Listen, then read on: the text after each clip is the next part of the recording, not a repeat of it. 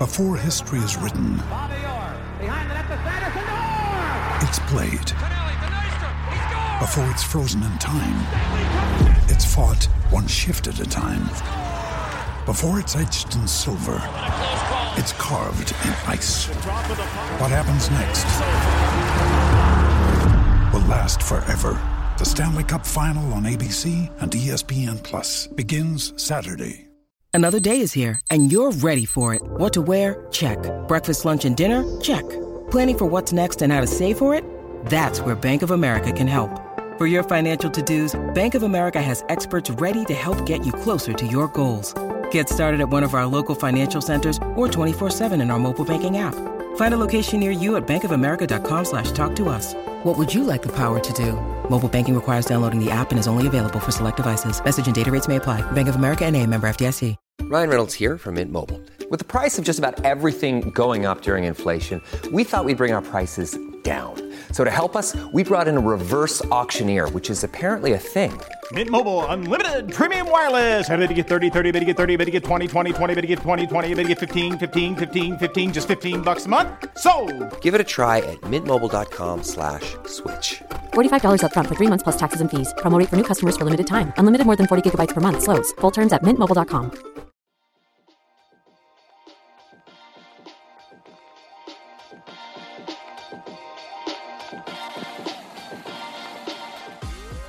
Hello and welcome to another episode of Zero Ducks Given.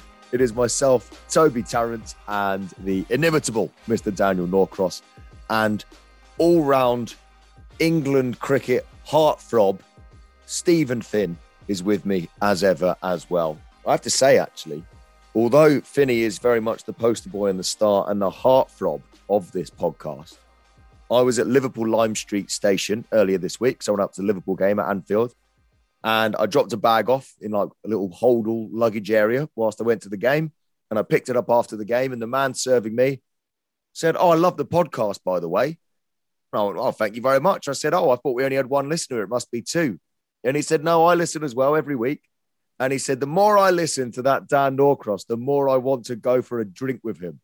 And I told him that he was a fucking terrible judge of character, and uh, and I walked away. Hang on, was he trying to sell Bitcoin? what? Why the people that sell Bitcoin do they warm to you weirdly? I'm right in their wheelhouse. Now they found out I'm working on telly. They know I've got money to burn. So they're just always banging away at a bloody door. Mr. Norcross, would you care to invest your newfound wealth in Bitcoin? No, mate, it's a fucking Ponzi scheme. Leave me alone. I'm just gonna I'm I'm stocking up on lentils for the end times. now it's interesting. Um, immediately, I know that you have um, you've taken a huge gamble there, slagging off the Bitcoin community. I know this from experience. So I talked about cryptocurrency on my on my radio show a few months back, and and I said, and I stand by this, by the way. I said at the time, I'm sure there's lots of very clever people making lots of money off of Bitcoin and Dogecoin or whatever else the fuck you can invest in now. But in my experience, all the people that have tried to encourage me to buy cryptocurrency and to buy Bitcoin, this is purely in my experience, it's purely anecdotal, are stoner virgins that live in their mum's basement. And so I don't want to take any financial advice from them because I'm I'm I'm seeing how it's doing for them and it doesn't look very rewarding yet. And, and they're, be- they're either that or they're evangelical Christians who don't believe in God. And, and so they, they come at you with a different staring eye. And what is really worrying me is that they might both be right, you know.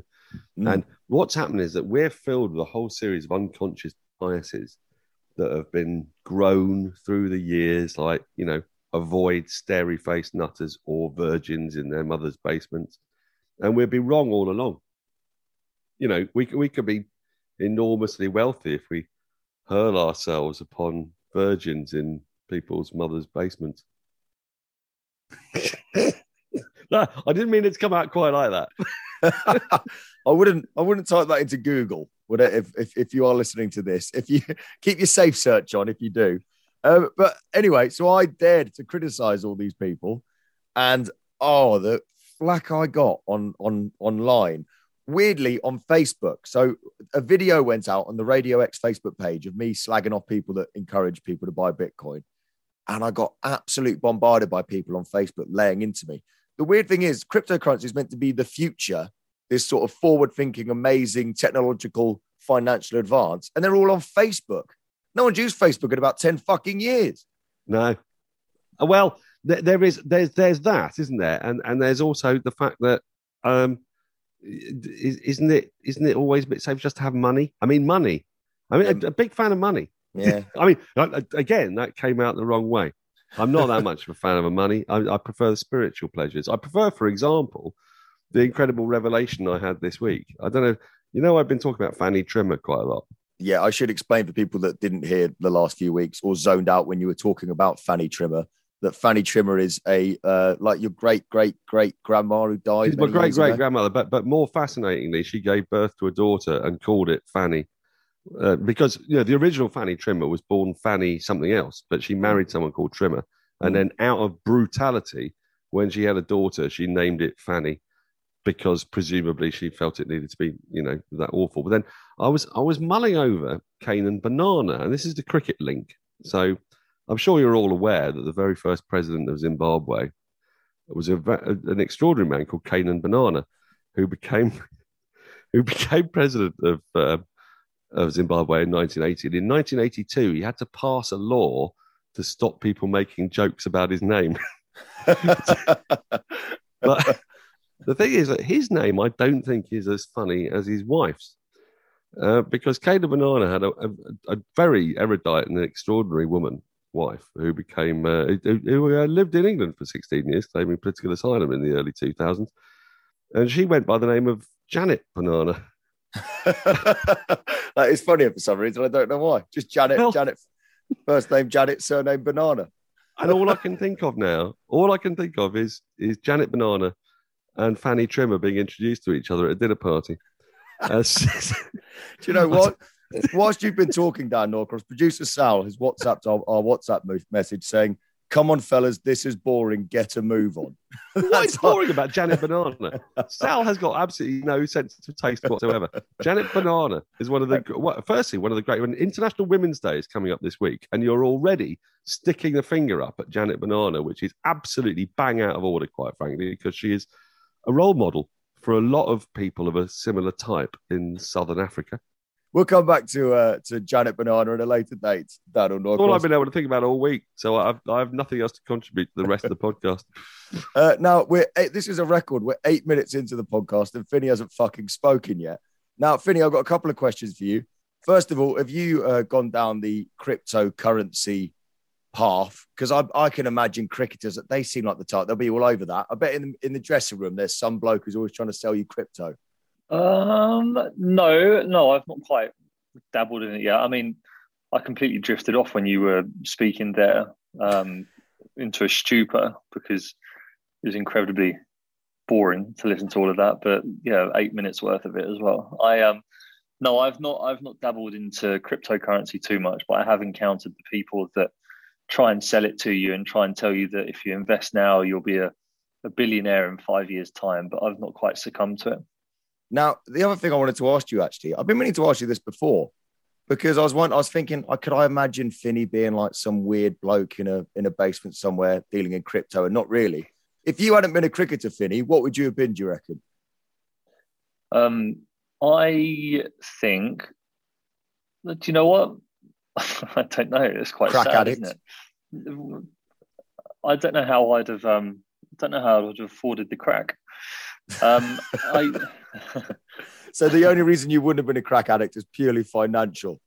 I feel that way. Yeah, I feel like that would be the case. Yeah, I, I was quite obsessed with trains and driving trains. So, I mean, the London Underground boats go on strike every other week, so it sounds like a pretty nice gig. So it could be. Um, just offended another one of our listeners Well, somewhere. you offended me apart from anything else. Yeah. Oh, I never go on. No, I love. I, love, the London Underground. Underground, train drivers. Yeah, I love it too. I, They're I get it beautiful, everywhere. beautiful people, men and women. to, to be fair, we're going in the right direction because a few weeks ago, didn't Finny basically insult nurses and doctors? So this is a step Yeah. in the right direction. I don't know if I did that. Did I? Um, yeah, I My think sister's an occupational therapist. I've got a lot of respect for people who work for the National Health Service. My sister's works for the NHS, but you know, do I have any respect for my sister? I don't know. Why? Why? Why is everyone supposed to have respect for their sisters all of a sudden? You don't. You don't have to have. I mean, if your sister's a raving maniac, I mean, by the way, my sister isn't a raving maniac. You you, you don't have to just let your sister off the hook. I just want to make that absolutely clear. No, well, I grew up with four sisters, and um, four sisters is a lot for any man to endure. Let alone, you know, a, young a young chap like myself. I was the youngest as well. Oh, four older sisters trying to tell me how to live my life. Unbelievable. Well, we should probably talk vaguely about cricket at some point. Now, the thing that I want to talk about first is an article that I was reading on Cricinfo this week, and uh, I want to get your guys' opinions on it.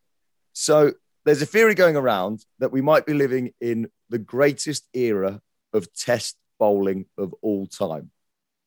So, Pat Cummins, Ashwin, Rabada, Salvi, Bumrah, Anderson, Broad, and Mohammed Shami have all taken 100 plus test wickets at an average of under 25 in the last four years. And basically, without boring you with loads of stats, it's pretty much the best era, statistically at least, of bowling in the last 60 years.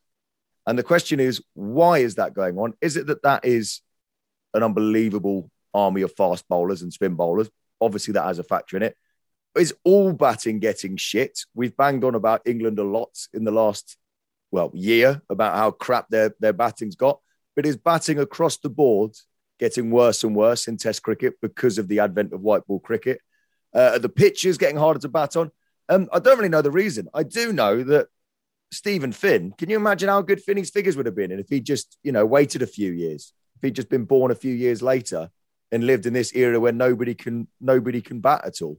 Uh, what do you genuinely think the reason for that is, Finny? Because amazing names: Cummins, Ashwin, Rabada, Salvi, Bumrah, Anderson, Broad, Shami, all incredible bowlers. But are they better than Anderson, Warne, Muralitharan, Kumble, you name it, bowlers of the last 20, 30 years, who statistically, those guys have all done better? I think it's not just a comparison between those guys that have the good statistics over the last four years. I think you have to compare them to their peers. So um, I think if you compare those averages to the next best bowlers, you'd probably find in quite a few bowlers averaging late 20s or 30 in the last few years. When I think the the disparity between the two before may have been wider. I, th- I think Andy Zaltzman did some interesting stuff on bowling averages and the best fast bowlers of all time. And slightly on a tangent, but the best fast bowler of all time statistically is Dale Steyn because at the same time, every other bowler in the world was averaging between 29 and 32. And this is Anderson Broad averages were even higher than that. And Dale Steyn was averaging 21 or 22 in that period. So, in terms of compared to his peers, you would say that he's arguably the greatest fast bowler of all time. But in terms of the group that are there at the moment, are they amazing bowlers? Yes, yes, they are amazing bowlers, and we're lucky to have them all in world cricket at the moment. But are they better than those guys uh, that you mentioned in the second group? It's hard to say, and it's difficult to say. But I do definitely think bowlers as a whole over the last four years, their statistics would have been a lot better. There's a, it's such an incredibly complicated conversation this, but I think a really good place to start is by looking at the fast bowling resources of countries like New Zealand and India, who traditionally didn't have particularly strong fast bowling units until very recently. New Zealand had just won a test match by beating South Africa for the first time in, what is it, 18 years by an innings and 260 odd runs. And the guy that took most of the wickets was Matt Henry, who before this had averaged about 50 odd in, in Test cricket and is down the pecking order in New Zealand cricket. They have Trent Boult, Tim Southee, Neil Wagner, Kyle Jamieson. Boult wasn't available, so they bring in Matt Henry. Now, for New Zealand to have that, when I was growing up, Graham Gooch famously said about New Zealand, you faced the World 11 at one end and Ilford seconds at the other. And he meant Hadlee and everyone else. You look at India, like their fast bowling peak, what would it have been? Kapil Dev on his own with a bit of Madan Lal, or Venkatesh Prasad and Javagal Srinath. Well, now they got Mohammad Shami, they got Umesh Yadav, Jasprit Bumrah, uh, Bhuvneshwar Kumar, we hardly ever talk about, Mohammad Siraj. They've got an incredible number of fast bowlers. The West Indies, they really actually struggled for fast bowlers a lot after that that period of dominance. And now it was only three years ago that the top three averaging bowlers in the world, I think it was 2018, were West Indies, Shannon Gabriel, Jason Holder, and Kemar Roach. The depth of fast bowling, and we haven't even got to Australia with Hazlewood, Cummins, Starc. It's absurd. And they bring in bloody Scott Boland, who looks like an exhausted Shire horse, and he takes five for six in, in no time. So on the face of it, there are all these wonderful bowlers. At the same time, on the face of it, there are not these great batters. So, how do you square this circle? Because cricket is a zero sum game. You know, when you look at averages, it's there's batters and bowlers. Are we looking at an incredibly poor period for test match batters? Because that's what we're really talking about here. And if you name the best test match batters in the world, well, one of them's just basically been retired, Cheteshwar Pujara what are we looking at? Kohli, Williamson, Smith, Root, Labuschagne. Who are the guys that strike fear into you when they come out to bat? When Finny was bowling, Australia had like Stuart Clark, uh, Stuart Clark, Michael Clarke. You know, they had they had like Damien Martyn. They had uh, just before him, they had Ponting, Not that old. Langer, Hayden. yeah, nearly. You're nearly that Not old. really. Not really. But what was the no? But you look at you're right. You do look at the batting lineups. The best cricket team I ever played against was South Africa in 2012, and their lineup was Alviro Petersen, Graeme Smith, Hashim Amla, AB de Villiers, Jacques Kallis, Jacques Rudolph, JP Duminy, Steyn, Morkel, Philander, Imran Tahir. Horrifying. The best cricket team, best cricket team I've ever played against. horrifyingly good. And you look at the, those names, those those people who could actually bat. So I, I don't know how are we supposed to tell except by using our eyes. Mm. But I think there are some things we can tell, which is that when you go and play against any country in the world now, and we haven't even mentioned Pakistan, Shaheen Shah Afridi, for heaven's sake, Naseem Shah, who's, who's a- 19 years old, that it must be harder for batters now because of the sheer quantity of good bowlers in each team. But at the same time, there aren't very many really good test match batters knocking about. You know, India had Tendulkar, Laxman, Dravid, Ganguly. They've got Kohli, they've got Rohit Sharma. They're probably the, the best batting side in the world. But there aren't many that do that. And New Zealand are the team that really strike me as extraordinary. They hit 482 the other day with the likes of Blundell, Daryl Mitchell. They didn't even have Kane Williamson. So there is something going on there. Yeah, I also think the pitches over the course of the last four or five years have done so much. I mean, you look at this Ashes series that's just been played in Australia, and they were five of the most sporting tracks that you're ever likely to see in Australian conditions. You look at the English conditions over the course of the last four or five years, and some of the tracks that have been played on there, you, it's almost like painting lines on the outfield and cracking on. So there, there, there are a number of factors into it, and that's the beautiful thing about cricket is that even though statistically you can look at people's careers and judge them by what their statistics were, but they have to also be judged against their peers at that period of time that they played, which is something that doesn't get done. So, yeah, it, it's a very hard one to decipher, but it is a fascinating conversation. It's also a, a good reason for looking at England openers who averaged 30. And I'm thinking people like Rory Burns and thinking, you know, that's not a bad average for an opening bat around the world. At the moment, if you average 30 around the world, I had to judge the openers of the year for Wisden Cricket Monthly a couple of years ago. And there were four openers in the world who had played five test matches who averaged over 30 in that year. There were Tom Latham, Dimuth Karunaratne, David Warner, one other. So, you know, we, we, we've all got to like try to understand what's going on in front of our eyes. What's going on in front of our eyes is that bowlers are definitely dominant. I, I, I it's interesting you mentioned that and Karunaratne in particular because I was going to throw his name out there as probably the best of the rest in terms of batsmen in the last few years, and he's been unbelievable opening the batting for Sri Lanka. And he's got a batting average of 39, and yet he's probably consistently one of the best openers in the world right now. So you're right, we maybe do have to move the goalpost a little bit for for what's acceptable. What's interesting as well is pretty much everything you guys have said is backed up by statistics. You talked about the depth of bowling. Change seamers in the last four years, the change bowlers have averaged 27.85, which is pretty much the same as the guys with the new ball. That that was unheard of a few years ago. And as many as 19 bowlers have taken over 50 wickets in that time. So I mentioned uh, Cummins, Ashwin, Rabada, and all that lot, but there's another there's another long list of guys who have taken over 50 wickets at 25. So it's definitely a strength in depth for the bowling. I do think, like you say, we have to judge it with our own eyes. Definitely, there's not the quality of batting that maybe there was a few years ago, and I think surely that has to have something to do with the advent of the the white ball game. But I do wonder as well, and this is not just a cricket thing. This is a sports thing in general, but especially cricket. Cricket, I'm a huge boxing fan and a huge cricket fan, and they're the two sports that I know that I'd say live in the past the most. They love looking back in boxing. They love looking back at great fighters. They love looking back at the Ali Foreman Frazier years. And in cricket, we love waxing lyrical. Even more recently, we love waxing lyrical about the West Indian fast bowling attack and the, the Australian team of the late 90s and the early noughties. So I think we maybe, do you think there's sometimes a bit of romanticism goes into it as well? We kind of eulogize yeah. ex players a bit more than we, we think about the current lot? Yeah, we definitely do because the, the nature of sport is that it's about individuals because you get individual storylines. And so we latch on to that person and we forget all the times going, you know, Viv Richards averaged just over 50 in Test cricket he got a lot of scores under 20, like every batter yeah. does. You know, they get out. Um, Imran Khan was one of the great bowlers. He, he's taken none for a 95 on a flat on a flat deck somewhere.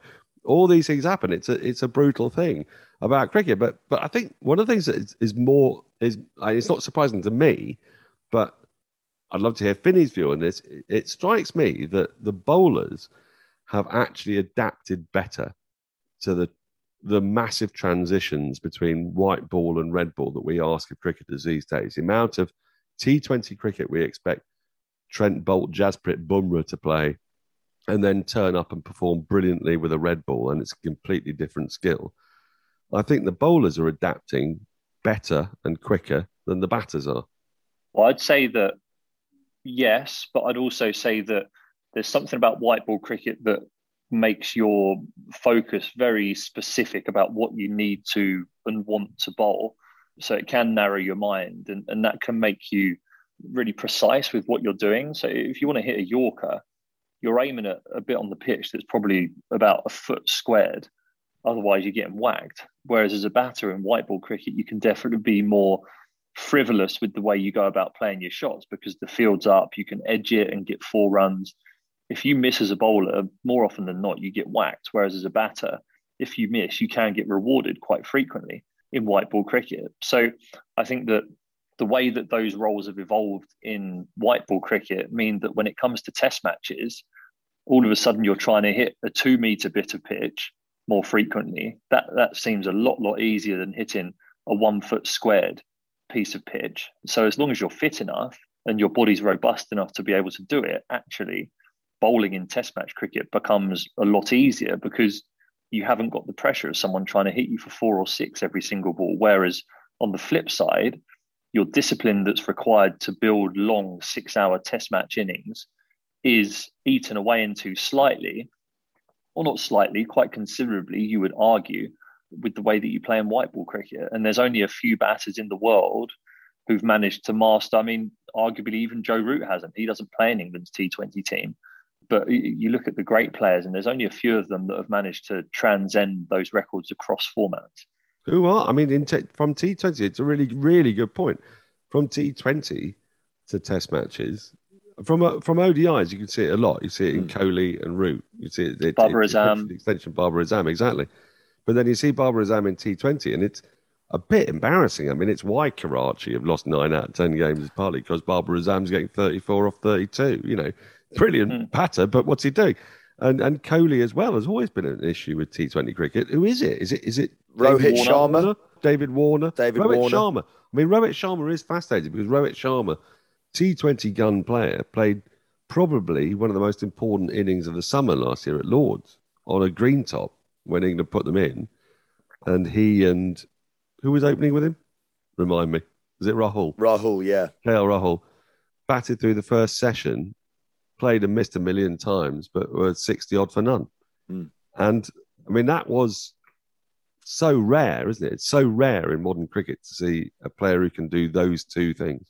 Yeah, you, you are bang on. And I, I touched on that a um, a few months ago, and we were talking about how frustrating it was watching England, and uh, and you know I talked about the Alex Hales and Jason Roys and those experiments that we've tried to get white ball gun batsmen in the England white ball setup to come across and play red ball cricket, and they they've not been able to make that adaptation. And yet Rohit Sharma, really, when you actually think about it, is a, a bit of a freak. He's an anomaly, really. So it's clearly not something that's very easy to do. Um, and I'm sure there is also an element that, you know, there's a shit ton of money to be made playing white ball franchise cricket around the world at the moment. But the pitches that you play on make a considerable difference as well. If you try and take a Jason Roy, Alex Hales into Test match cricket in England and bat them in the top three, it's a recipe for disaster. Whereas I actually think if you were to take Jason Roy and bat him in Australia for Australia and bat him in the top three, I think he'd score runs. His defense is solid enough. The ball doesn't move laterally that would be the threat to him, the balls that would be hitting his shin and halfway up the stumps, like he was exposed to in that Ashes series three years ago against Australia, against some of the best sustained fast bowling I've seen live and firsthand. It was incredible to watch. But yeah, I, I also do think that you look at what happened to David Warner that series, he averaged eight or something, didn't he? Or maybe not even that. So, uh, and we're talking about him as one of the great players who've transcended formats over the last 10 years. So, yeah, the pitches and, and where you play and where you grow up definitely make a difference to that as well.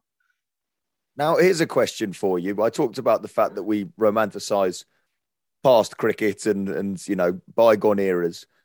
The strike rate of bowlers has obviously in this period as well been very, very good. Bowlers have been taking their wickets quicker, pretty gradually, actually, pretty consistently over the last, not just the last four years, but for a long time now. Bowler strike rates have been on the way down. But on the flip side, as you'd imagine, the run rates are going up. So batsmen are scoring over three runs and over on average internationally. You take that back to, you know, the 60s and it was down at 2.1. Is cricket now more exciting and better than it was 20 years ago? Test cricket, is it more exciting and better than it was 20 years ago? Dan Norcross. 20 years ago, probably, yeah. But that was the start of the era of Test cricket being really brilliant. And it sort of started to become really brilliant around 2003, 2004, not just because from an English perspective, England were getting better, but because there was a similar thing going on. You know, you, there was a, a, little spur of really good bowlers and really good teams, actually, and that was the key thing. I mean, all these rose tinted spectacles you talk about, you, you, and I are both sat in Lord's Taverners uh, dinners listening to elderly farts talking about how brilliant it was in the 70s. Yeah, that the was only, you. The, uh, well, the only teams that were any good in the 70s were England, Australia and the West Indies. And Australia were getting a bit rubbish. Uh, Pakistan were nearly quite good. India were mostly shite. There wasn't South Africa. There wasn't Sri Lanka. There wasn't Zimbabwe. There were there were, there were bloody you know hardly any teams. And there was New Zealand, which was essentially Jeremy Coney and Richard Hadlee trying to make things happen.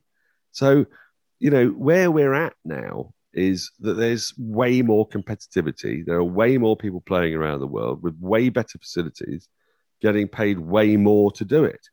And surprise, surprise, the quality of what you see is better. And also the big surprise, and this is something that people have got to understand, is that you know cricket is a game. I know it. All the bowlers say it's a game for batters, but it isn't. It's a game about bowlers. That's what, what we watch when we watch cricket is how are you're going to take 20 wickets. The bowlers are the most important things. They determine what, what is going to happen there.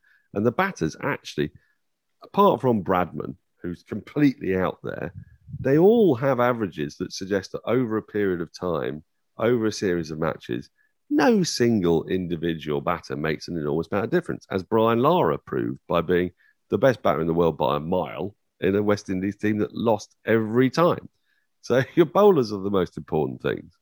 And bowlers are, as Finny has brilliantly explained there, getting better in, large part because they're being asked to do more and more specifically difficult things as T20 becomes and the 100 and all those kind of competitions are about about what you do.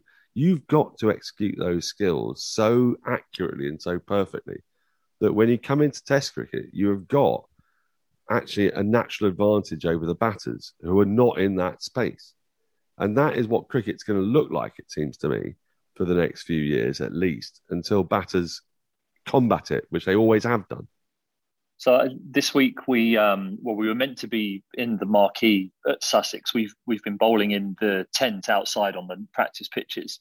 So it's nice. You, you, the balls that we've been using have been about 150 overs old, but they still nip around a little bit. And Tymal Mills, who's just been signed in the IPL auction and has been very good in T20 and um, short format cricket for a, for a while now, but particularly over the last 12 months, he was licking his lips to come and have a bowl at the boys with 150 over old red ball just so he could try and nick some people off and, and get a few wickets that way rather than have someone try and twat him all over the place. Yeah. So all week he's been saying, or for the last week or so, he's been saying, right, Monday, can't wait to get my hands on a red ball. And then the tent almost got blown away over the weekend. So he missed missed out on his chance today. That's it. You know, I never really thought about that because Finny, what do you reckon the most satisfying wicket is to take? Because at my very dog shit standard compared to yours, I've always said a snick through to the keeper where the ball doesn't even move after it's caught the edge of the bat is the most satisfying way. But Tymal Mills probably hasn't taken a wicket like that in about five years. All of his are like slower balls caught a deep backward square leg. What do you reckon the most satisfying wicket is to take? Cartwheeling stump's pretty pleasant. I wouldn't Obviously, know. you've no exactly. You've, you barely blow the bails off with those things that you fart out your ass. Honestly, well, I tell you what else is fun an LBW because you get the satisfaction of the appeal, and then the moment the finger goes up is a very satisfying moment as well.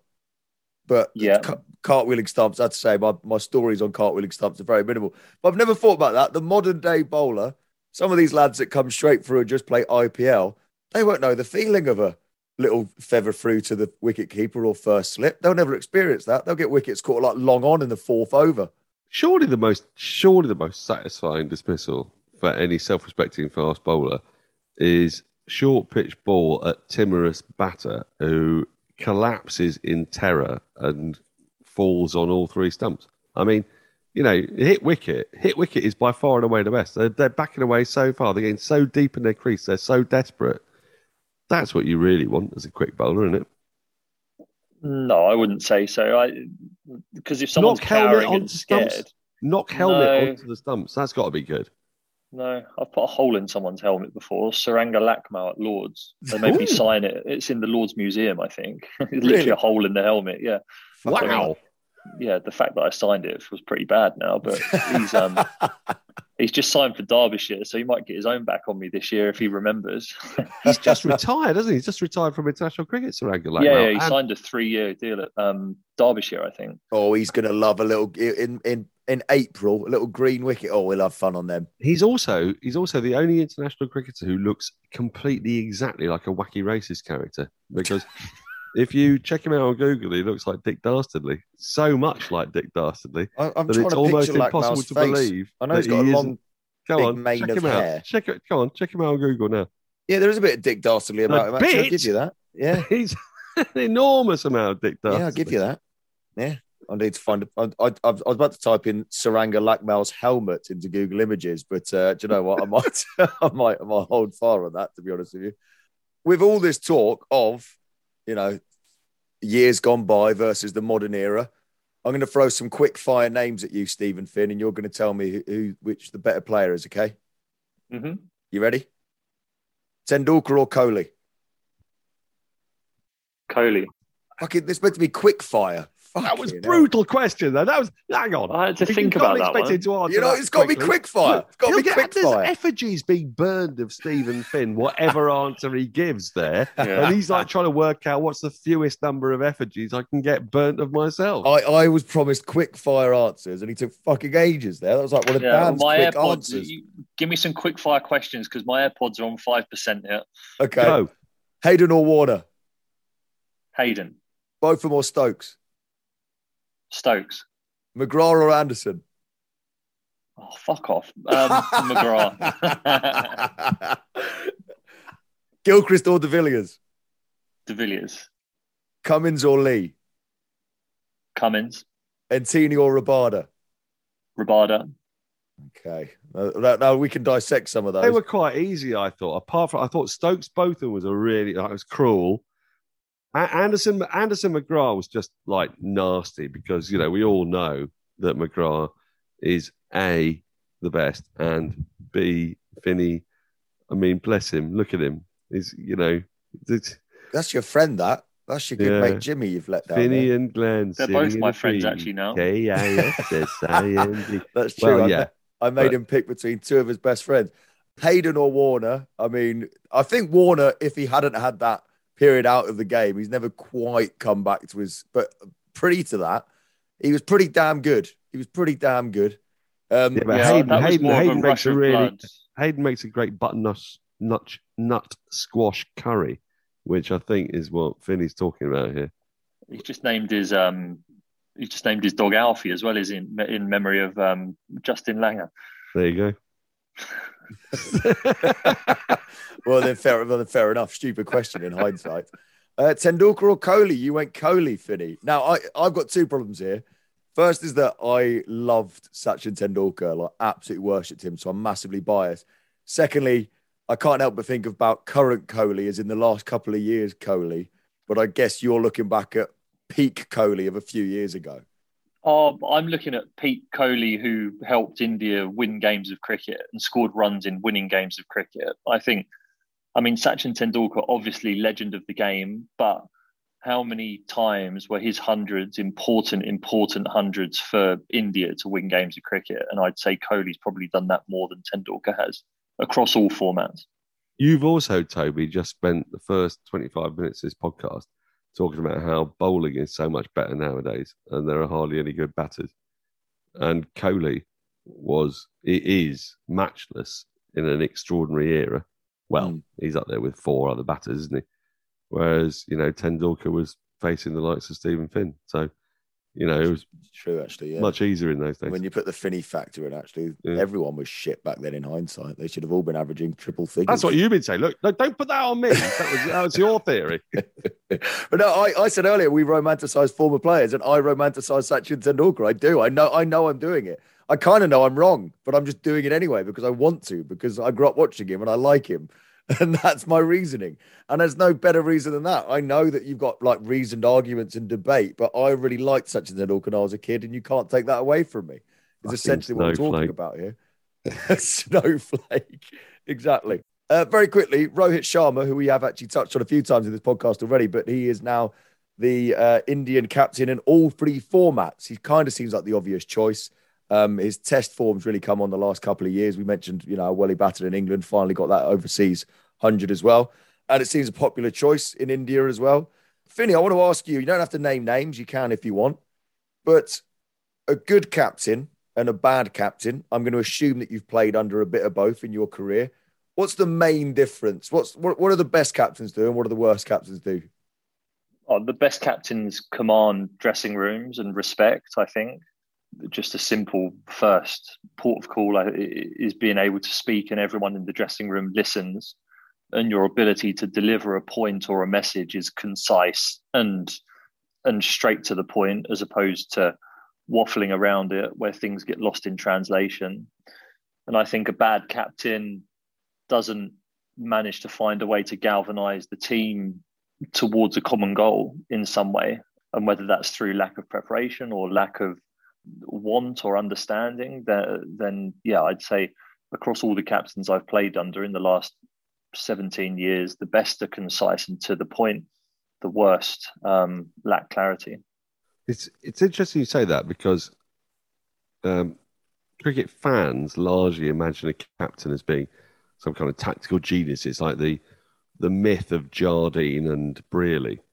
And what you're you're what you're talking about there is not about what they do on the pitch, isn't it? yeah, this is within the dressing room, um, very much so. So I think, yeah, out on the pitch, the decisions generally they they make themselves. It's not often that you would find that many outlandish decisions for a captain to make. The flows of the game do tend to follow the same path a lot of the time.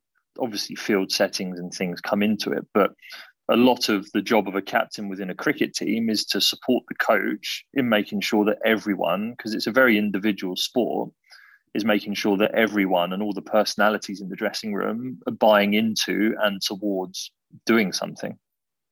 How much does it matter that your captain's playing well and is a, is a, is a good asset to the team? Yeah, it's pretty fundamental. I wouldn't say it's the absolute be all and end all because people understand that captains go through peaks and troughs in form, but also that's where a good captain remains level and remains calm, even though they're out of nick. Um, and that's something that, especially with Eoin Morgan, who's a fantastic leader, he will always remain calm, even if he's in bad nick. He'll stick to the processes and the things that he knows work for him, and then he will stay calm, and that calms people down around you. If a captain becomes frenetic when he's trying to find his way back into form, then that rubs off on other people more than you would imagine. So, um, yeah, I don't think it's imperative that the captain's always in good form or the best player. It definitely helps, but it's more how they react to being out of form and react to adversity that's important. Is is there any license given to captains for by players for realizing just what a nightmare job it is? Because you're not just being captain on the field there you're having to go out, you're having to front up, you're having to do all the media shit. Do other players appreciate that and understand that? Yeah, to a certain extent, you do. Especially if you've done any sort of captaincy before, you realise that the decisions and things that you're going through consume you way beyond the hours of play or the hours that you're at the ground. That's one thing that captaincy does bring with it is the extra responsibility of the decision making that goes towards picking a team or picking a touring party or or something like that. But yeah, I think the captain is very much shoulders a lot of responsibility that not everyone in the dressing room realizes the extra bits that a captain would go through because a lot of them are done behind closed doors. Um, but but certainly a good captain is very much appreciated by a team for the for the weight that they take off everyone else.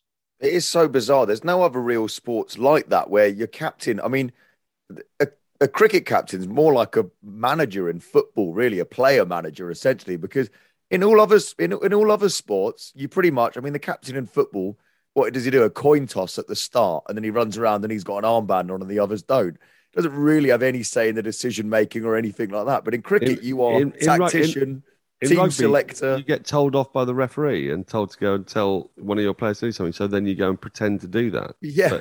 in, in cricket, there's something really weird that goes on, and we impute in it a certain mystical madness. So, like, you know, Brearley is some kind of weird Svengali, despite the fact that he, what did he average? 22 in yeah. Test cricket. But, you know, he was worth way more than that as captain in our minds, and he hmm. probably mm. was. Mm. Yeah, that's it. It's, I'm glad I asked that because it just it is fascinating. There's no other role quite like it I could think of in sport as as the cricket captain. There's so much on and off the field they have to do. Uh, very finally, before we say goodbye, uh, in this week, in the year 2003, I wanted to mention this bit of cricketing history. It was the week that Canada's John Davison scored a 67 ball century against the West Indies at the World Cup. It is the most mind blowing innings ever. For a long time, it was the fastest World Cup 100 ever. He had a batting average going into that game uh, for South Australia, a first class batting average of 10.85. and went on to, to smash West Indies all around the park for 167. Uh, unfortunately, the rest of his team, rest of Canada, did absolutely naff all. And uh, and the West Indies ended up winning the game despite his heroics. But an unbelievable. You, you, must have you must have you must have played a club game like that. And Philly, you must have played a game like that. I, I played in a game with a guy called Jonathan Wall, who never before or after got over 20 runs hit 100 off 70 balls against Oxshott Village, smashing ball after ball into tennis courts. And I couldn't believe it. And I was captain. I picked him, you know, for the next two years, and he never got out of single figures, basically. Um, you, you must have, you must know those guys that do that thing that one day. I mean, Jack Chantry, Jack Chantry did it against fucking Surrey, but he took something like 12 wickets and scored 100 to win a game. Jack Chantry. I love Jack Chantry. Very fine man, umpire. I've been on a holiday with him. But fuck me. Did he really need to take like 12 wickets and score 100 against Surrey batting in number 10? What a wanker. Have, have you played in a game, Finny, where one bloke has just absolutely torn shit up and everybody else around him's done nothing? Uh, yeah, I did it actually. Oh god, here we go. You know, genuinely, my best ever bowling performance in a game was I took 14 for 100 in a game and we lost. How many runs did you score? Uh, not many, I don't think. Well, that's probably why you lost, isn't it? Good. You know, you need to have a, a long, hard look at yourself. Yeah. the. You were telling me that bowlers won games earlier. I took nine for 37 in the second innings and we lost by a considerable amount of runs. well, clearly their bowlers bowled better than the rest of your bowlers. And, you know, and if your bowlers that aren't you aren't going to bowl that well, you need to bat better, you know, because you're part of a team, Finny. Hmm. Part of a team. It's Well, I'll not bowlers pass and that batters. message on. Just, you Yeah. know, just bat better. Yeah, if Yeah, you could. You'd be a good captain, actually, Dan, speaking like that. No, fuck Yeah. off. You said what happened today? Bat better. okay, yeah. Oh, that's good, yeah. It's actually a real shame. It's a real shame that it's a shame that the second half of this podcast has actually been relatively interesting, but no fucking person's going to hear it because how shit the first bit was. Well, I'm off to have dinner with Janet Banana, so fuck the lot of you. to to be fair, I like the fact that uh, Finny just mentioned there that Norcross, you might be a good captain. Finny said the two key qualities of a good captain were that he commands respect and that he's concise and doesn't waffle. Yeah, Norcross would be a great fucking captain. Can I just have 10 minutes to answer that question? Uh, yes, Uh, absolutely. uh, chaps, well, I'm going to say goodbye, but uh, considering that absolutely nothing really has happened this week in the wider cricket, I think we blagged an episode there. We'll get away with that, I reckon. Do you reckon? Yeah. I mean, if they're still listening at this point, then I think less of them for doing so anyway, really. Can we not think of something crickety just before we leave? The Uh, Quetta gladiators, are they up to something? I don't Mm. know. I don't know. I don't know anymore. I've been watching Survivors all week. It's a 1970s dystopian post pandemic view of the world gone crazy, which featured a scene at the Oval Cricket Ground. And it freaked my mind out because it turned out that that was actually broadcast on my seventh birthday in 1976. And I got very, I got very wet eyed and teary. And that's something about the human condition. So I'm just leaving you with that whole kind of like feeling of this like entropy and encroaching death. well, I'd rather that we finished on entropy and encroaching death than Finny boasting about his 14 wickets in a match. I'd rather we finished on that. So fair enough. Chaps, I'll see you next week. Bye. Yeah.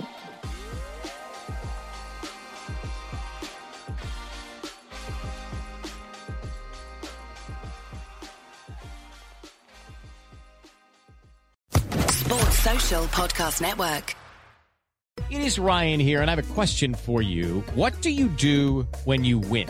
Like, are you a fist pumper? A woohooer, a hand clapper, a high fiver. I kind of like the high five, but if you want to hone in on those winning moves, check out Chumba Casino. At chumbacasino.com, choose from hundreds of social casino style games for your chance to redeem serious cash prizes. There are new game releases weekly, plus free daily bonuses. So don't wait. Start having the most fun ever at chumbacasino.com. No purchase necessary. Group. Void were prohibited by law. See terms and conditions. 18 plus.